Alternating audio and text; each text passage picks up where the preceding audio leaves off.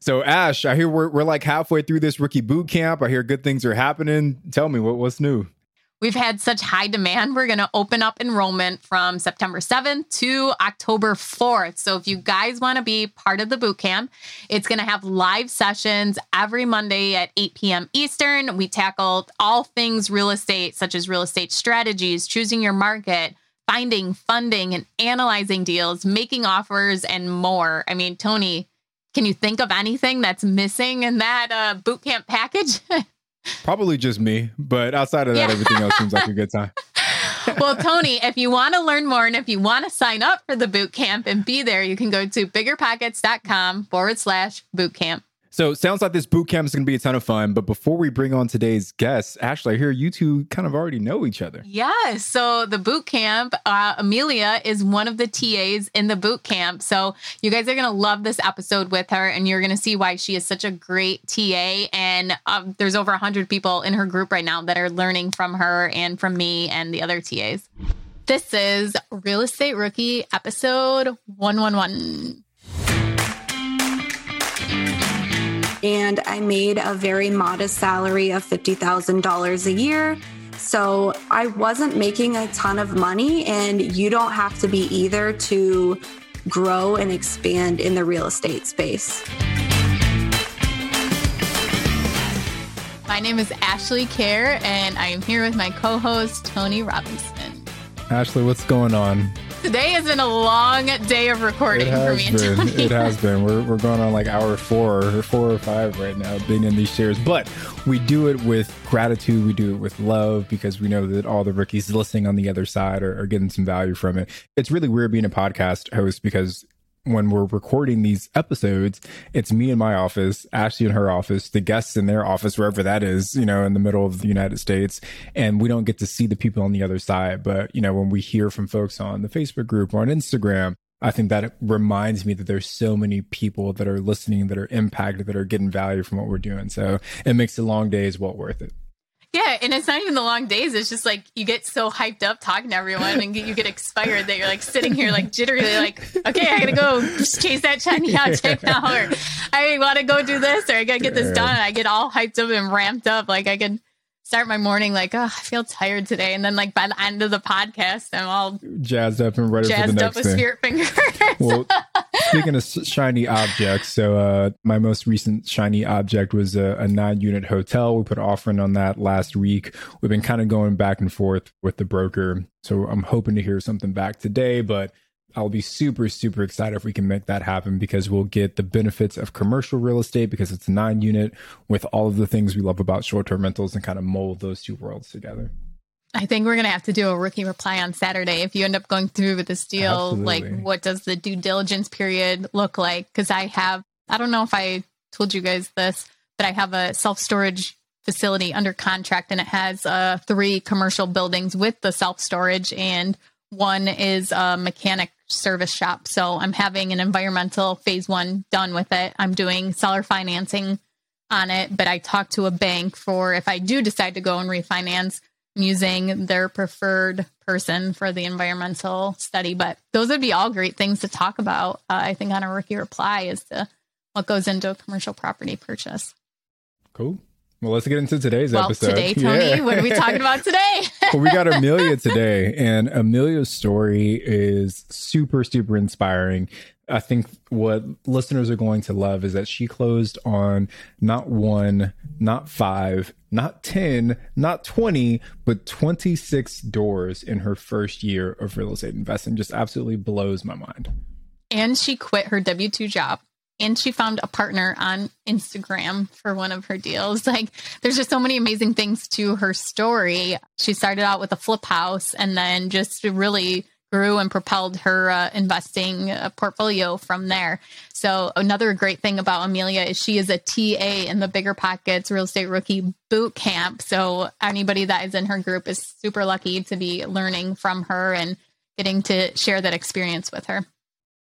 Are current interest rates making you depressed about cash flow? What if it didn't have to be that way? Rent to Retirement has 2.99% seller financing available on turnkey properties. You heard that right. That's a seller financed 2.99% interest rate, where the average cash flow is over $900 per month. They also have options where you can put as low as 5% down on multiple investment properties with no PMI. Rent to Retirement is the nation's leading turnkey investment company that understands what it takes to be successful in today's dynamic real estate market. Their reputation speaks for itself with more five star reviews than any other company on the Bigger Pockets website.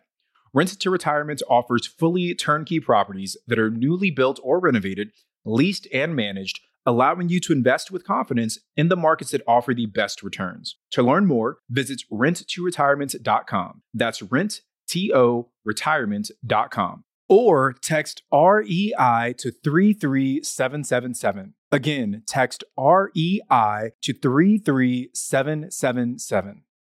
Remember when you had to pay to get a lead's phone number? It was like the dark ages until Deal Machine made skip tracing a thing of the past. Now, with your Deal Machine plan, you'll get unlimited access to phone numbers and contact information for no extra cost. That's right, get high quality, reliable information trusted by leading financial institutions, all fully compliant with the federal Do Not Call list. Explore over 150 data points, including age, gender, marital status, occupation, and a ton more. Trust me, this is the data you need for off market deals. With new filters, people flags, and color coded phone numbers, lead management just got a ton easier. Ready to step up your investing game? Sign up for a Deal Machine plan today and gain immediate access to this unlimited treasure trove of contact information and phone numbers. Just head to dealmachine.com/bp. Transform your lead generation and deal making strategies with Deal Machine. Sign up today and start exploring the unlimited possibilities at dealmachine.com/bp.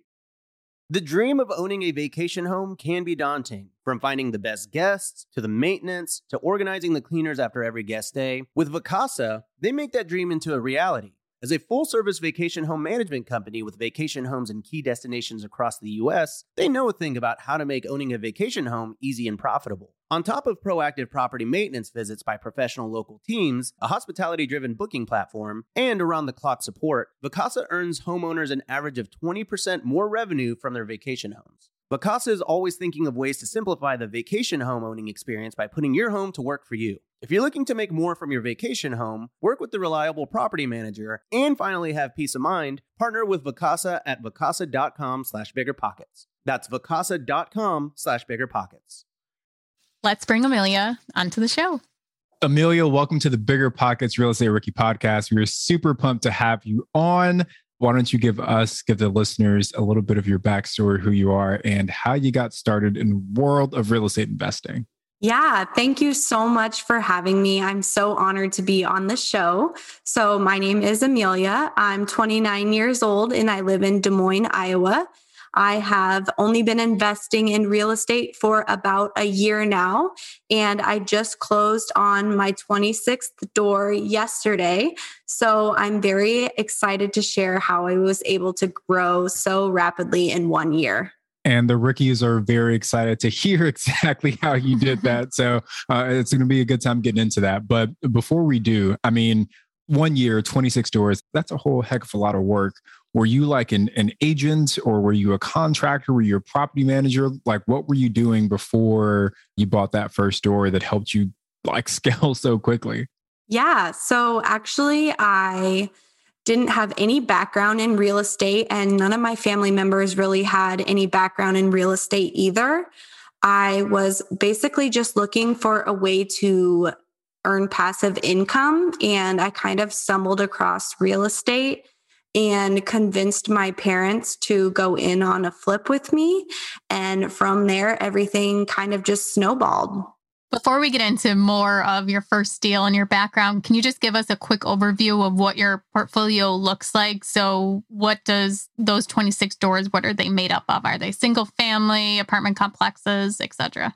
Yeah. So I started out with a flip and used the proceeds of that flip to buy a few small multifamilies. I currently own two triplexes, a quadplex, five single family homes that I purchased from another real estate investor in a portfolio.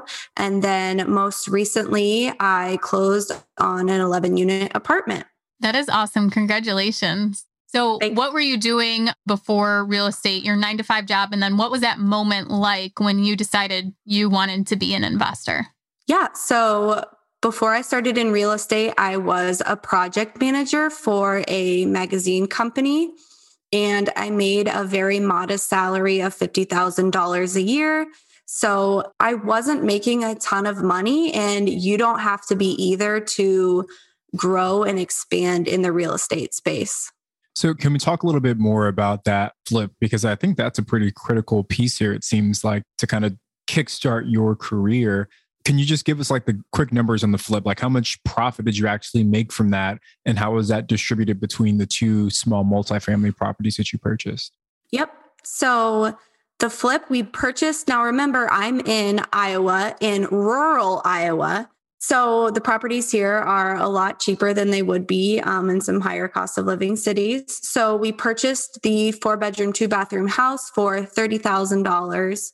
We put about $30,000 into the property and ended up selling it for a little over 120,000.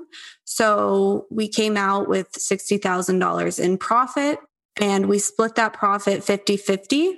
And then from there, I used my portion of the profit to purchase a triplex along with some money that I had saved during that time while we were renovating that house.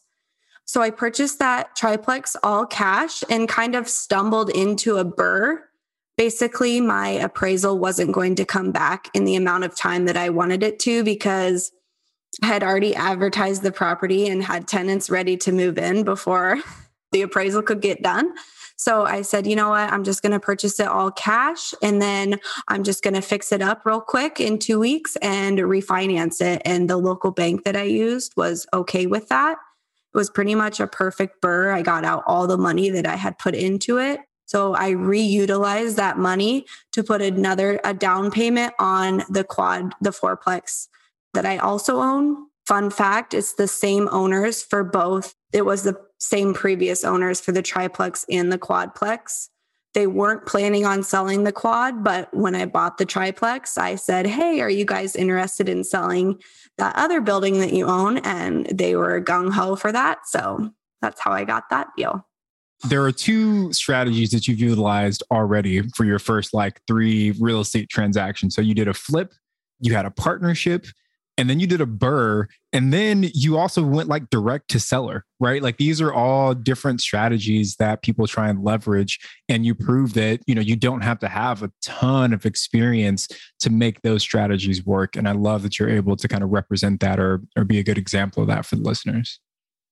Right exactly and i really want to show that you don't have to know everything and you don't have to be perfect at something before you start that's kind of just how I roll. I just kind of go with the flow and I learn as I'm going. Don't let not knowing everything be an excuse to not get started.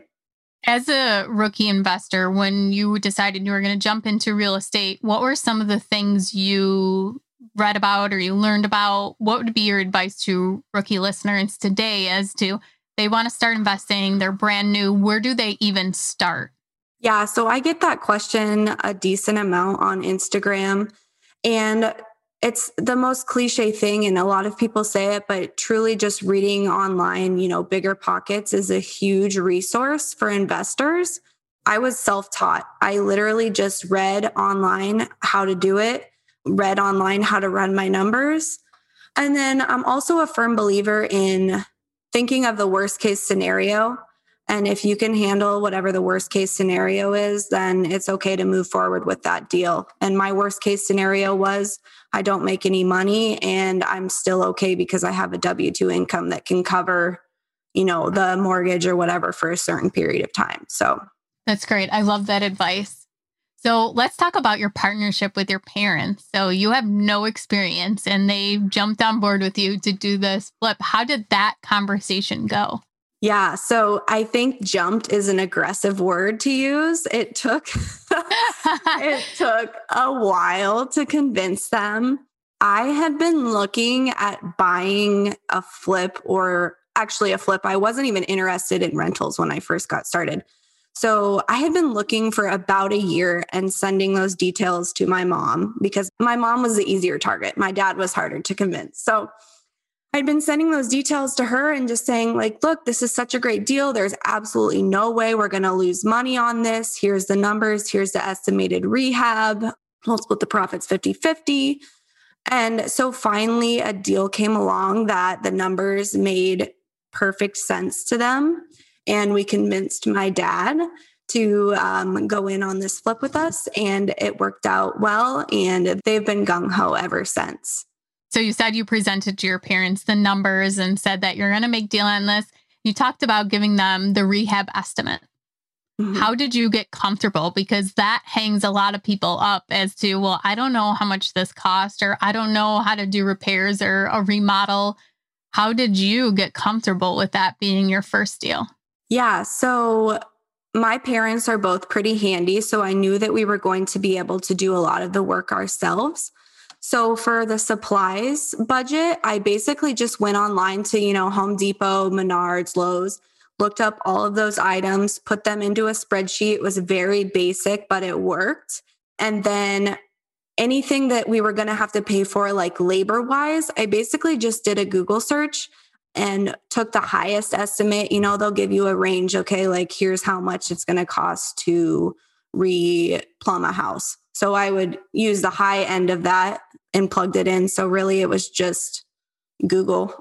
I'm but, serious. But that's like such a good answer because it shows that it's not super complicated to figure those things out, right? And as long as you put one foot in front of the other and you keep searching for answers to the questions that you have, eventually you get to a point where things start to happen. You close in that first deal and then you're off to the races. So, I mean, I think if there's one thing that I've learned from you so far is that you don't need to be an expert to scale quickly, right? You can kind of learn as you go. And when I was in my W 2 world, we used to call it building the plane as you're flying it, right? Like you've already taken off, but you got to keep putting it together while, while you're already in the air.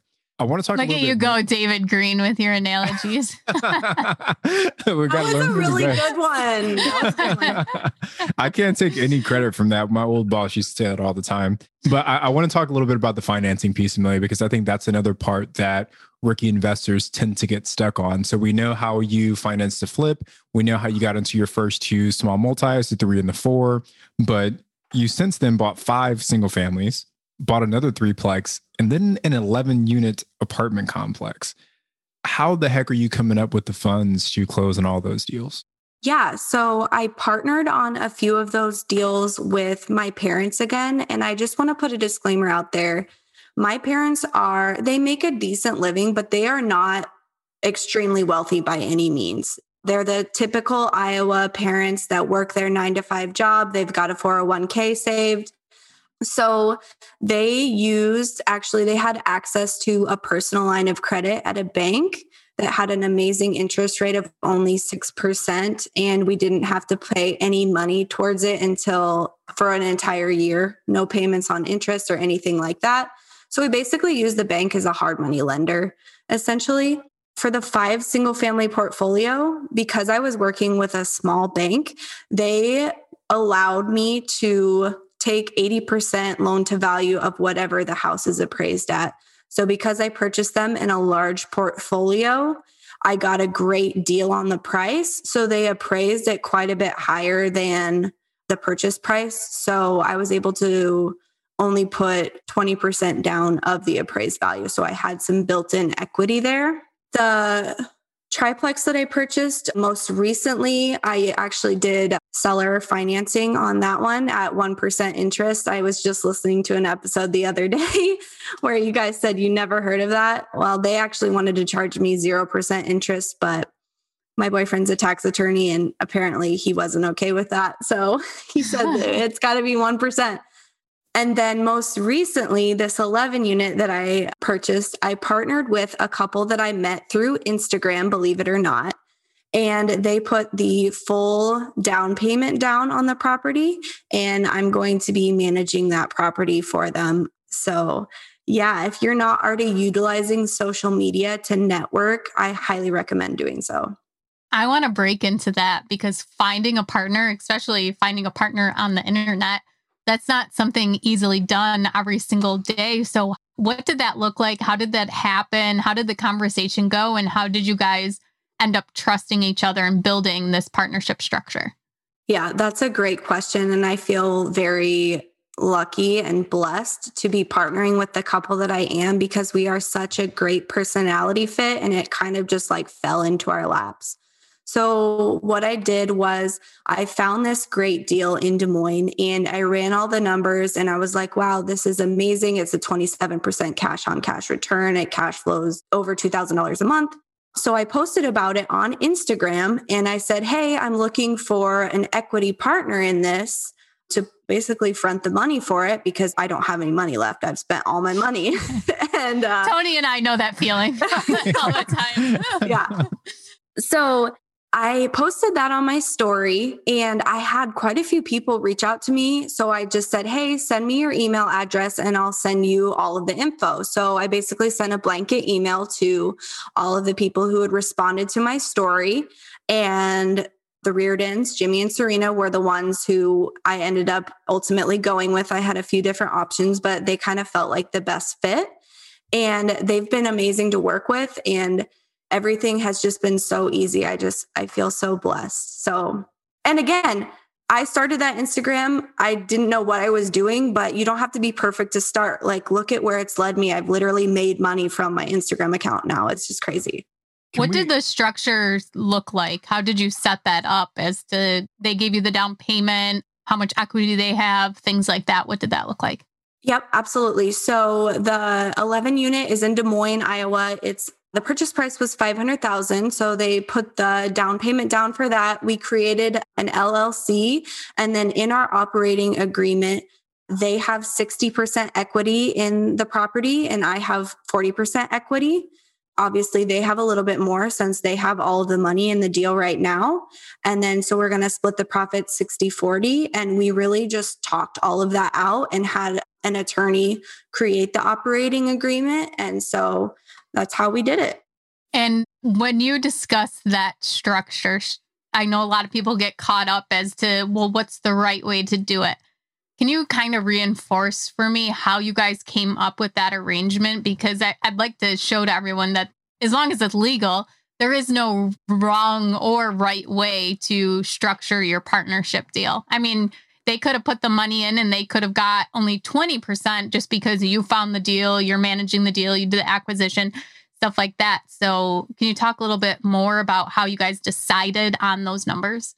Yeah, it's kind of tricky because there wasn't a whole, I guess there wasn't a whole lot of thought put into that. I mean, again, I'm a fly by the seat of my pants kind of gal. So I basically sent that email out and said, Hey, I'm looking for a 50 50 partnership. They came back and said, basically, since we're fronting the money, we feel like 60 40 is going to be more fair. And I was like, sold. That's great. I still have this $500,000 property that I own 40% of, basically, and I have no money in the deal yet. So, it was just and again that's why i say i feel so blessed to be partnering with them because everything has been so easy we're on the same page about basically everything and i feel like that's very important when you're getting into a partnership with someone. You you need to make sure that the personality fit is there because otherwise you're basically married to somebody that you can't stand. That's extreme but you got to be careful there. You talked about the structure more so based on who found the deal and who's putting up the equity. But what happens when, you know, after you guys close or you guys now have closed, right? How are you splitting up the duties of actually running this property, these 11 units on a day to day basis? Are your partners doing some of it? Are you doing it all? Is there a property management company in place? What does that look like? Yep. So right now I am the property manager for the property. And so the split is still the same. They're getting 60% of the net profit each month, and I get 40%. Now, we do have a caveat in there that if one of the units turns into an Airbnb, which we, we're looking into, then I'll get paid an additional 12% on top of my 40% for that specific unit because it's a lot more work to manage a short term Airbnb than it would be to have a long term tenant in there. And I love that you guys have decided it, to partner just on this one deal first, right? Like your the LLC that you guys created is just for this one deal, and that gives you guys an opportunity to, to kind of feel each other out before you go out and you know buy thirty of these together. So actually, I think when I was on the OG podcast, Brandon mentioned that as his one of the mistakes he made in partnering with people is that instead of partnering kind of small first, he would do these really big intricate partnerships with people and sometimes it wouldn't work out. So I love that you're already taking that approach of starting small, testing it out, making sure it works. And then these could be your partners for maybe the rest of your life, right? You want to date them before you marry them. yes, exactly. That's so true. Yeah. I got one other question, right? Like, were you at all, Amelia, nervous, afraid about buying 11 units at once? Because you had bought a three, you had bought a four, but an 11 unit, that's three times bigger, almost four times bigger than anything that you've purchased. What was your thought process going into that? And, and how did you get past that fear if there was any? Oh, absolutely. I was definitely scared and I still am scared. And I recently went full time with real estate investing. So I no longer have that W 2 salary cushion anymore. But you can't let fear hold you back. And I know that's cliche too, but you have to push through that. And the numbers made sense. So we moved forward. But yeah, I think if the units is vacant, all 11 units are vacant, like I still have to pay the mortgage, I still have to pay the insurance and an 11 unit apartment in Des Moines, it's not cheap. So, but failure is not an option, honestly, for me. That's just, it's not. Fear is something that's that's real and holds a lot of people back. But the way that I've always kind of framed it is that being brave, being courageous doesn't mean that there's no fear. It means that you move forward in spite of the fear, right? Being courageous, being brave means that you don't let that fear hold you back. And like the point that you made earlier about like, what's the worst case scenario and can I live with that? I think that's what the rookie real estate investors really need to take home with them because if you can live with that worst case scenario, then what reason do you have not to move forward? Last thing, Ash and I were together in Denver a couple weeks ago, and I think it was Tyler Madden, either Tyler Madden or or Nick Cooley said this, but they were saying like if the worst possible outcome of me trying to become a real estate investor is that I have to go out and get a W 2 job and work there for 40 years, then my worst case scenario is everybody else's best case scenario, right? And then I'm just like everybody else if I have to go with my worst case. So I love that approach because it's so true. And I think you embody that ideal so well, Amelia. Thank you so much. Yeah, my worst case scenario, if this doesn't work out, is I'm just going to go get another W 2 job. You know what I mean? So I might as well try it.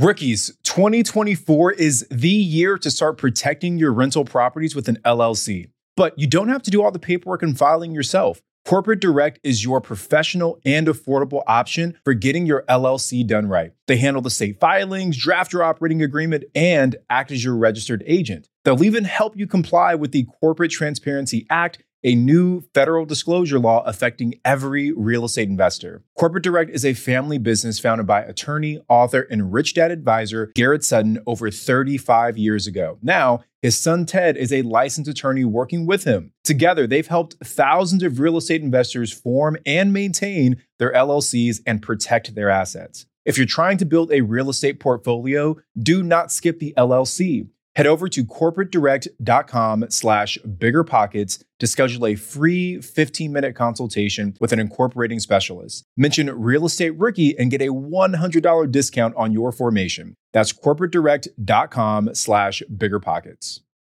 This show is sponsored by Airbnb. Did you know that a long time ago, before I ever started my real estate business, I turned one of my first primary residences into an Airbnb? And that's the extra income that I needed from Airbnb that gave me the confidence to go out and work for myself and eventually quit my nine to five job. And now I have dozens of Airbnbs all over the country. I've even partnered up with the old David Greene on a recent property in Scottsdale to take our portfolio to the next level. And of course, we host it on Airbnb. But you don't need to be a full time real estate investor to start on Airbnb. As a matter of fact, I was self managing 10 properties while working my nine to five job, so I know anybody can do it. Think about it this way you're looking for extra income and going on a vacation. Wouldn't it be great to rent out your space and let your property pay for itself while you're gone? I did this one time. I pitched my wife and my roommate, because we were house hacking, on the idea of renting out our home, and it paid for all of our expenses on a trip to Mexico City. So go and give it a try. It might just change your life, just like it did mine. And I really do mean that. Your home might be worth more than you think. Find out how much at airbnb.com/slash host. Whether you need to buy or sell, or you're just obsessed with looking at homes for sale, Redfin's got you covered. Redfin updates their listings every two minutes to help you see new homes first. And they give you personalized recommendations based on the homes you like, so you can find the home that's just right for you, whether that's a cabin, a craftsman, or a castle. With the top rated Redfin app, you can favorite homes, share listings with others, and schedule tours, even the same day, with a local Redfin agent who can help guide you through the whole home buying process. And if you're looking to sell, Redfin agents have the experience to help get you the best price possible for your home. That's because they sell twice as many homes as other agents. With a listing fee as low as 1%, Redfin's fees are half of what others often charge, which means you'll have more money to put towards what matters most to you, like your next home. In fact, last year, Redfin saved home sellers $127 million. No matter where you are in your real estate journey, Redfin can help. Download the Redfin app to get started today. Amelia, I want to ask about your property management. Are you using any software? Or do you have systems in place? What does that kind of look like to grow up to 26 units in one year? You, you know, I'm sure it's changed from when you were managing your first property to now. So, can you give us some insight as to how you've become successful as a property manager? Yeah. So, again, fly by the seat of my pants. I got set up on apartments.com and that's how I've kind of been keeping track of all of my tenants. I also have the app Stessa that I use to keep track of all of my expenses. And then most recently, I've started using Monday.com because I'm trying to systematize a few things since I am self managing now all 26 units. What are some examples of the things you're using Monday.com for? Really, I'm using it for tenant management right now. You can set up certain auto responses, uh, like for lease renewals or certain notifications that go out to the tenant based on whatever date you put into the system. So that's really what I'm using it for right now. But I know there's all sorts of different uses for it. Yeah, the, the software and tools are super important no matter what part of real estate investing that you're in. You know, Ash and I talk a lot about how we've leveraged software and, and these different tools to, to kind of help keep our businesses lean also. I want to switch gears just a little bit, Amelia, because you you said that you're in Des Moines, Iowa, which you and you considered you're like in a rural part of the country, right? Did you at any point consider investing somewhere else maybe because the numbers didn't work or, or like were you at all concerned about this rural investing or was your heart always set on investing in your own backyard yeah so i started investing in southern iowa which is about an hour south of des moines so that's where the rural part of my investing journey started I know some people are really worried about investing in rural markets because I, I just don't think they understand it. But the specific town that I invest in has all of the major things that I was looking for.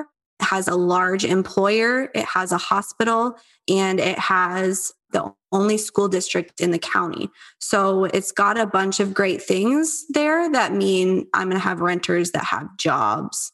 And I actually have some traveling nurses actually staying in one of my units there because there's a hospital in town. So I wasn't nervous about it. Like I said earlier, I'm more interested in cash flow than appreciation right now.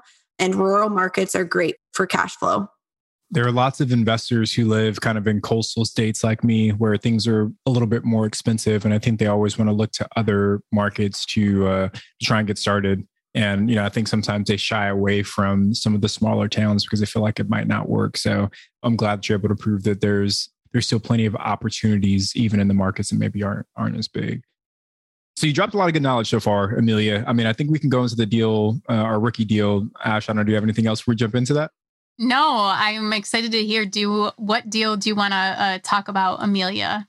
Yeah, let's talk about the first rental property that I purchased, which was the triplex that I did a BRRRR on.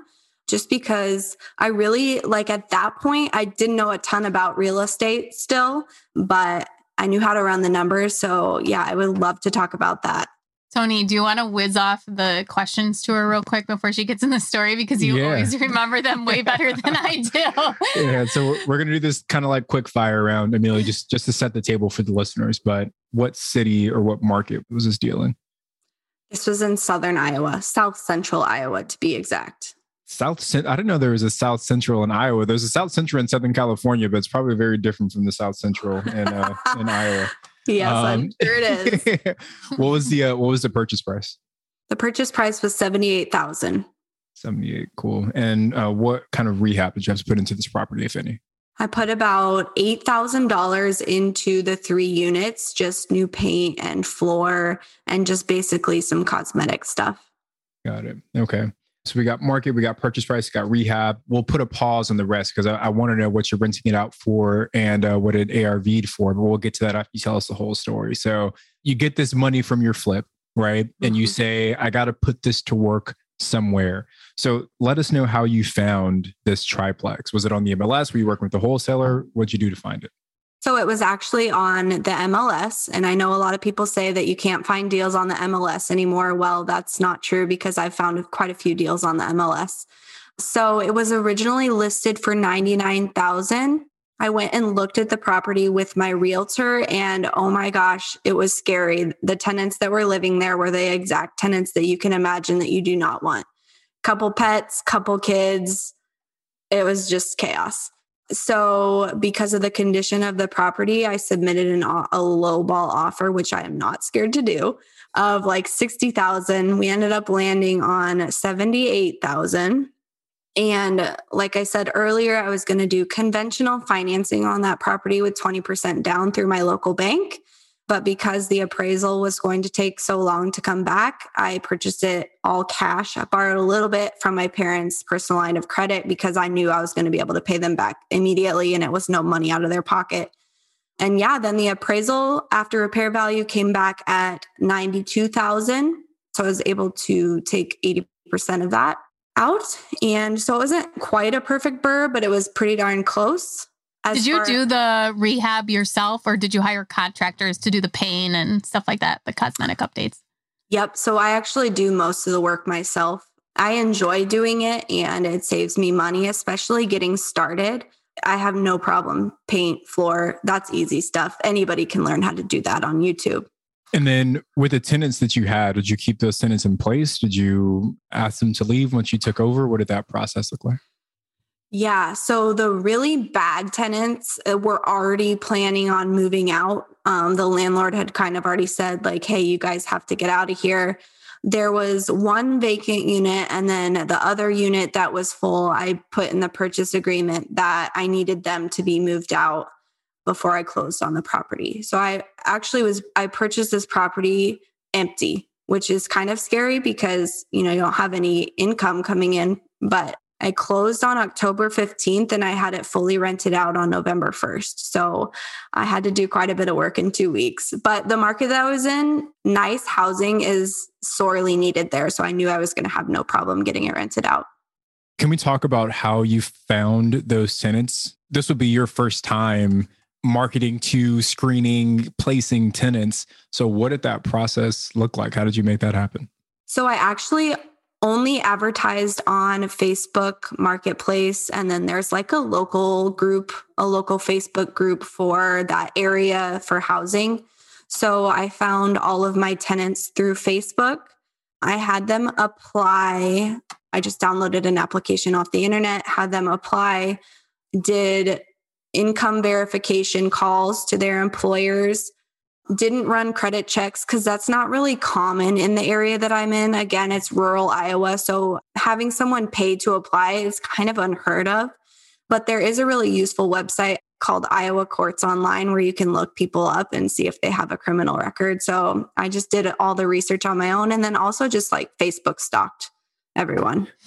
it's a great tool. It really is. I mean, I I had some people apply, and then after I Facebook stalked them, I was like, absolutely not.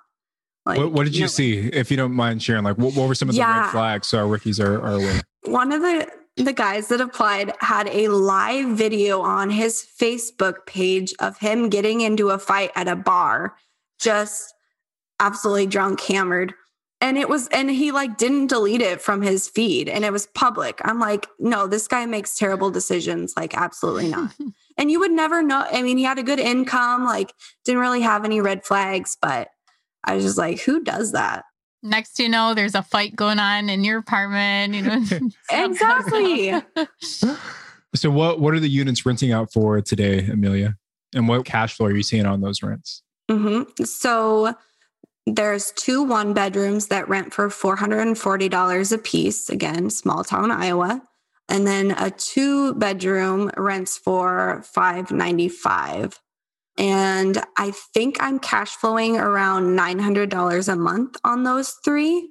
And I'm also utilizing RUBS, which is ratio utility billing, which I think is something that people don't necessarily understand. But if your state allows it, you should absolutely look into it. And what that is, is a way for you to if your utilities, water and gas are all on one meter, it's a way for you to charge that back to the tenants. So it's not coming out of your own pocket. So it immediately increases your cash flow on the property. Huh, that's interesting. How do they do that if it's all on one meter? Yeah, so some states allow it and some states don't. So you'll have to check. But basically, there's a formula. So in this unit, for example, there's one adult in each of the one bedrooms and then two adults in the two bedrooms. So for water, you take the total water bill and the the two bedroom gets 50% of that bill and then the one bedrooms each get 25% of that bill. And then same thing for um, the gas bill. So you basically just divide by the number of people that are in the house and then assign based on how many are in each unit. Very interesting. I'm pretty sure you can't do that in New York, but for everybody else, check out your state and see if you are able to do that if you have a, a property that only has one meter on it. Yeah, it's legal in California. The uh, apartment complex I lived in before we bought our house, that's how their water and gas bill worked as well. So yeah, good way, good way to kind of maximize your uh, your income, right, or minimize your expenses, yeah. I should say. So sorry, so your your total gross rents, Amelia, were about fourteen seventy five if I did my math there, and you said yeah. you were cash flowing how much on that, give or take? About nine hundred. You're cash flowing nine hundred? No way. Yeah. Wow, that's awesome. 800 and 900 depending on summer or winter because snow removal is more expensive. Snow yeah. removal is expensive. Yeah. Guys, if you are going to invest in an area that gets snow, be prepared that was my awesome. mistake on my first rental property is that when I ran the numbers, I didn't account for snow plowing. Obviously in Buffalo, there's snow on the ground and it didn't like kill my numbers, but it still did not make them as great. But yeah, yeah that was my one you know, mistake. I'll never forget it again. you know what killed my numbers on one of my deals was a flood insurance. So Amelia, if you ever want to invest in Shreveport, Louisiana, I do have a house that I'm, I'm selling out there, but uh, it has a terribly high flood insurance premium. So, you know, just throwing it out there just in case. Tony, the tables have really turned because it started out like 20 episodes ago. I would like bring it up, and now it's you every single time, still pitching it. I'm just waiting to see who might be interested. You know what we have to do is we have to do a live podcast in the house in or the something, house. and people can come out and you know view the house, and maybe someone will bite and someone will buy it. Bite, buy it. Yeah. That's so funny. No, it's funny that you say that because I was just joking with my parents the other day that like I'm only buying homes that are on a hill from now on because water damage. I mean, water causes so much damage, not just like from significant flooding, but just like mm-hmm. any sort of seepage that you get is just awful. Yeah, lesson learned for me too. Yeah. well, Amelia, thank you for uh, sharing the numbers on that deal. And it looks like it, it turned out uh, pretty well for you. I want to move us into our mindset segment. So, what is something that you did not realize? So, before you were even an investor, did you have a certain mindset or thought? And then as you grew your portfolio, you realized that that was not true at all? Yeah, I think one of the the main things like we've touched on is that you don't have to have everything together to get started. And I think that's what a lot of rookies are scared of is that they don't know it all, but you truly learn as you go. And I've utilized that, you know, with starting my Instagram. I was like, man, no one's going to want to follow me. Like, nobody cares. And, but I just started it anyways. And I've met so many great people. I have found a partner on there. Same thing with real estate. I didn't know it all when I got started, but look at me now. I, I have six, 26 doors in one year, like, which is just nuts to me. But and one more thing that you got asked to do too because of your Instagram. What was that thing, Amelia? Yeah. So I'm actually going to be a teaching assistant on the Bigger Pockets Rookie Boot Camp, which again is another crazy thing that's like, I cannot believe I'm going to be a TA for Bigger Pockets. Like it's just nuts. So, like, just get started, put yourself out there. And we are so excited to have you, and especially just hearing more of your story. I can't wait for everyone to learn from you. And I think when this airs, the boot camp has already started. So the lucky people that signed up and get to share some of your knowledge and experience will be great. But more good things come when you take action. And I think that's hopefully the lesson that a lot of rookies are taking away is that the more consistent, kind of concentrated action you take, the more positive results come from it. So thank you for sharing that, Amelia. I want to take us into our rookie request line. So, are you ready, Amelia, to answer a question from one of our very lucky rookie listeners? Hit me. Hello, my name is Ben Lehman, and I live in the Williamsport, Hagerstown, Maryland area. My question is how can I help convince my family for supporting real estate? I would like to go into house hacking where I would rent by the room, and some parts of my family aren't necessarily too supportive of that, considering of the lack of privacy or worrying about getting a bad tenant. Amelia, you seem to have some success on getting your your family involved and kind of having some partnerships. What would your be your advice be to Ben on how he can get his parents on board? Yeah, so that's a great question. I think one of the things that helped my parents is just really explaining things thoroughly to them and having a sit down conversation and letting them ask any questions that they might have. If you don't know the answer, just be honest and tell them that you don't quite know how that's going to work out, but you'll figure it out as you go. But honestly, at some point, if you want a house hack and you're the one purchasing the house, you got to go for it. I mean, if they're not living in the house, why do they care? So I, I feel like part of it, you you just kind of have to be your own person at some point, and there's going to be naysayers always. Even with my parents, I told my mom, you know, I'm going to retire when you retire this next year, and she never believed me. And mm-hmm. now here I'm self-employed, which is not quite retired, but like they never believed me. And I'm like, no, I'm going to be retired when you're retired. And look at me now. So you just got to do your thing. Look at me now. yeah, exactly. yeah, exactly.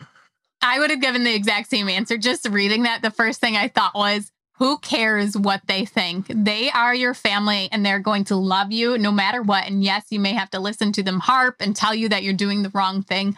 But if you're not relying on them to invest with you, or if they're not going to live there, like you said, then who cares? If they haven't done what you're doing, you shouldn't be taking their advice. Listen to the people online, the people in the Bigger Pockets forums who have done this successfully and get support from them. That's why it's so important to build your investor network. So you have that motivation and you have those people that are surrounding you to support you and encourage you and to help you stay on, on that path of becoming an investor and and house hacking. I think that is 100% one of the best ways to get started in real estate is house hacking for sure. And if you so you can for... do it, if you need motivation, reach out to us. mm-hmm. I know that's harsh. Like I didn't want to be harsh because I wanted to be politically correct, but I was thinking yeah. the same thing. Like, who cares? I mean, right. do your thing. And if you're looking for a community, the Bigger Pockets Real Estate Rookie Facebook group, there's mm-hmm. 33,000 people in that group now. So there's tons of people who, like you, Ben, are probably looking for someone else to tell them, hey, you're doing the right thing, you're going down the right path, giving you some words of encouragement. So there you have it. All right. How about some random questions, Ashley? Ready to move into that piece? Yeah. Um, we're going to hit you with some random questions, Amelia. I think what I would like to know you mentioned this a little earlier in the show that you're more focused on cash flow over appreciation. And I think that is kind of a big debate that you see a lot in the world of real estate investing where some people prefer appreciation, others others prefer cash flow. Why is cash flow more important to you? So, for me personally, cash flow was the most important because I wanted to quit my W 2 job. I needed to replace that income that I was making from my W 2 with something else. I've always wanted to be self employed, and real estate was my way to get there. So, for me, that's why I chose cash flow. Also, the small markets that I'm like the rural Iowa market it's just not going to appreciate very quickly. But you can buy a single family home for $30,000 and rent it out for $750. So, I mean, the numbers just made sense for the cash flow versus appreciation for me. Amelia, my question for you is what is one book or podcast or a couple that you learned from when you were first educating yourself outside of the Bigger Pockets network? Because we know all things podcasts and books are great at Bigger Pockets. So, what other podcasts or books or websites did you look at to educate yourself that would be great for our rookies to check out?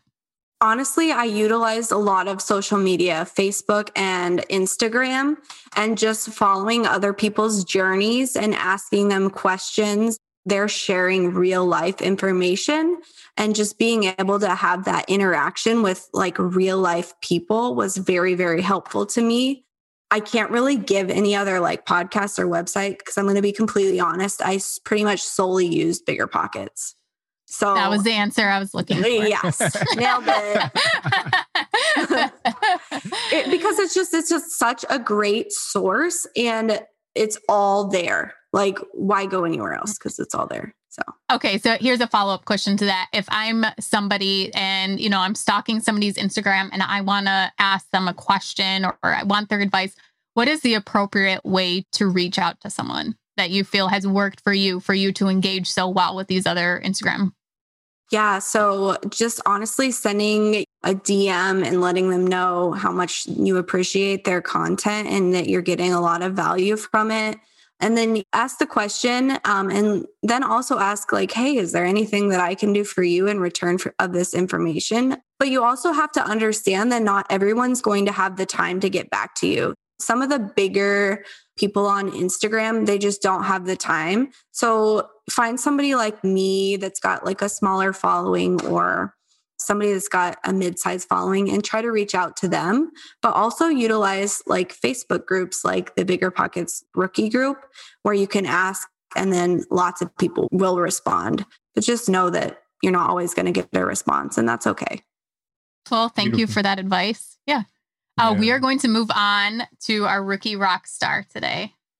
So today's rookie rock star is Alexandra D, who closed on property number four today. So, a little backstory her fiance and her go on walks through areas. So, instead of driving for dollars, they're walking for dollars and they look at multifamily rentals that they like, walk by them.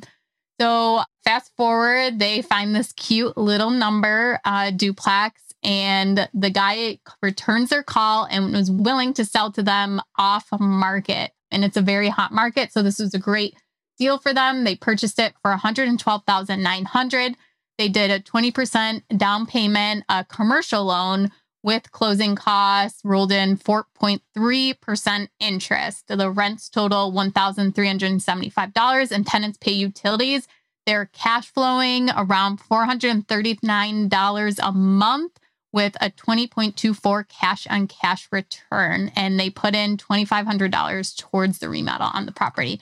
That is awesome. Congratulations, you guys. Super cool. Yeah, I love that they went off market too. Like the idea yeah. of walking for dollars and kind of using that time with your better half to not only walk, get some exercise, some fresh air, but to also look for deals. I love it. I can't wait to see uh, Tony on Sarah's Instagram scootering around this neighborhood looking for, for deals together. Looking for good deals. yeah. Well, Amelia, thank you so much for coming on the show today. And I can't wait to work with you more in the Bigger Pockets Real Estate Rookie Boot Camp. Can you tell everyone where they can reach out to you and find some more information on you? Absolutely. So you can find me on Instagram. It's at Amelia Jo, R E I, and Jo is just the feminine version, J O. And I love interacting with people on Instagram. So please reach out to me if you have any additional questions or just want to say hey. Well, thank you so much. This was a great episode. We are so glad to have you. I'm Ashley at Wealth from Rentals, and he's Tony at Tony J. Robinson. And we will be back on Saturday with a rookie reply. You guys keep going after those deals, and we'll see you next time.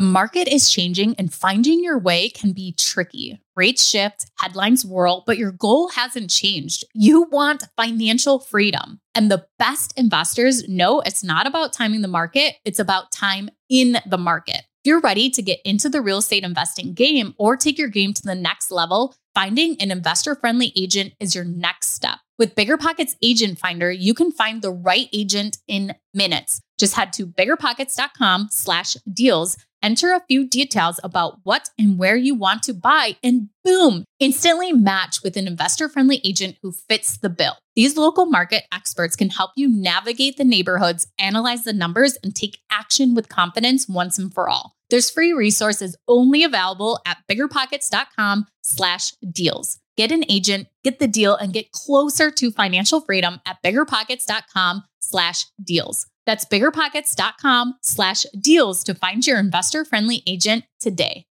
The content of this podcast is for informational purposes only. Past performance is not indicative of future results, and all host and participant opinions are their own. Investment in any asset, real estate included, involves risk. Use your best judgment and consult with qualified advisors before investing. Only risk capital you can afford to lose. Bigger Pockets LLC disclaims all liability for direct, indirect, consequential, or other damages arising from reliance upon information presented in this podcast.